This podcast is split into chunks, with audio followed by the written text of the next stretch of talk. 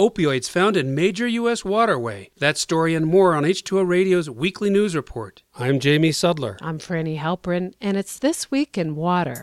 Some journalists were barred last week from an EPA conference which discussed water contamination from compounds known as PFCs. The chemicals can cause cancer and have been detected in water supplies around many military bases, likely due to their presence in firefighting foams. On the first day of the event, reporters from the Associated Press, E&E News, and CNN were barred in the morning, while reporters from other publications were allowed in. The agency gave no explanation. The AP reported that the guards blocked their journalist from the entrance, grabbed her by the shoulders, and removed her after she asked to speak with a public affairs spokesperson. In the afternoon, all reporters were allowed in, and an apology was issued. But on the second day of the conference, no reporters were admitted because a spokesman said the purpose of the session was for state, tribal, and federal partners to discuss the path forward on the contaminants. The conference was anticipated to be a positive move by the EPA about the widespread contamination, but the treatment of the press resulted in significant criticism. These latest problems for the EPA follow reports, including here on H2 Radio, that the agency and the White House have buried a study on the same chemicals that says they are more dangerous at levels lower than EPA guidelines allow.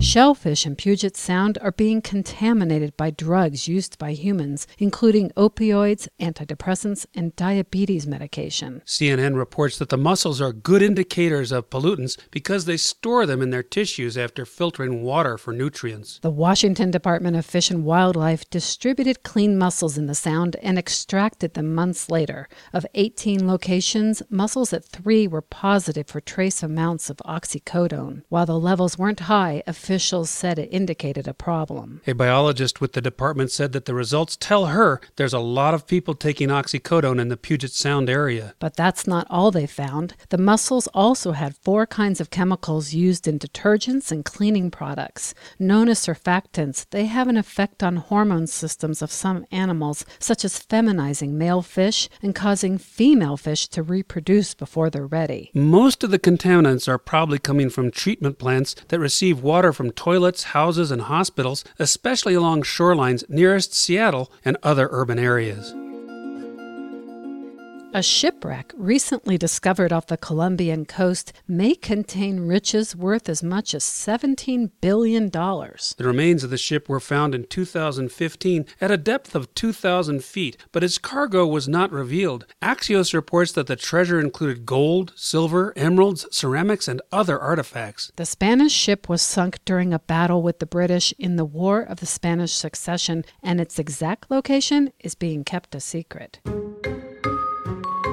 Rice is a crucial food for billions of people, but as the level of CO2 rises in the atmosphere, a new study shows that the grain is becoming less nutritious. Researchers evaluated 18 types of rice to see what their responses would be if steps to curb emissions weren't implemented. All of the rice varieties suffered. Protein, iron, and zinc levels declined. Certain B vitamins dropped significantly. Vitamin E was the only nutrient found to increase. E&E News reports that other studies have reached similar conclusions about wheat, barley, and soy. The findings challenge climate deniers who argue that rising carbon levels are actually a positive factor for vegetation, including crops. For instance, Representative Lamar Smith, a Republican from Texas, recently wrote an essay saying that more carbon dioxide will lead to increased plant growth, spurring better quality food and a greater volume. Northern parts of India and Pakistan are suffering through a major heat wave. In the foothills of the Himalayas, Al Jazeera reports the town of Shimla, India, has run out of water. A water tanker supplies only 1 bucket of water per person. Water tankers across parts of northern India are the only supply, with people being allowed no more than 5 liters a day, not quite a gallon and a half. In comparison, people in Cape Town, South Africa, have been allowed about 13 gallons during its drought. As climate change occurs, India is experiencing ever hotter summers. Reservoir levels are at their lowest in more than a decade. In Lahore, Pakistan, it was 110 Fahrenheit on Saturday, and the forecast is for more hot, dry weather. And finally, Loch Ness is the largest freshwater body in the UK, 23 miles long and nearly 800 feet deep. But larger than its physical size is its mythical inhabitant, the Loch Ness Monster. Nessie is supposed to be the sole survivor of a long-extinct aquatic dinosaur after a photograph from 1934 seemed to show a creature with a long neck emerging out of the dark, murky waters. The picture launched a media frenzy, drawing thousands to the Scottish Highlands. And although the image was eventually proven to be a hoax, it hasn't stopped many from coming to the lake to this day, scanning the surface for a sign of life. One of those visitors is Professor Neil Gemmell from New Zealand, and he plans to settle the mystery once and for all. He's leading a team of scientists in June to sample DNA in the famous loch. Why? Because, as he explains on his website, LochNessHunters.com, when creatures move about in water, they leave behind tiny fragments of their skin, feathers, scales, and urine,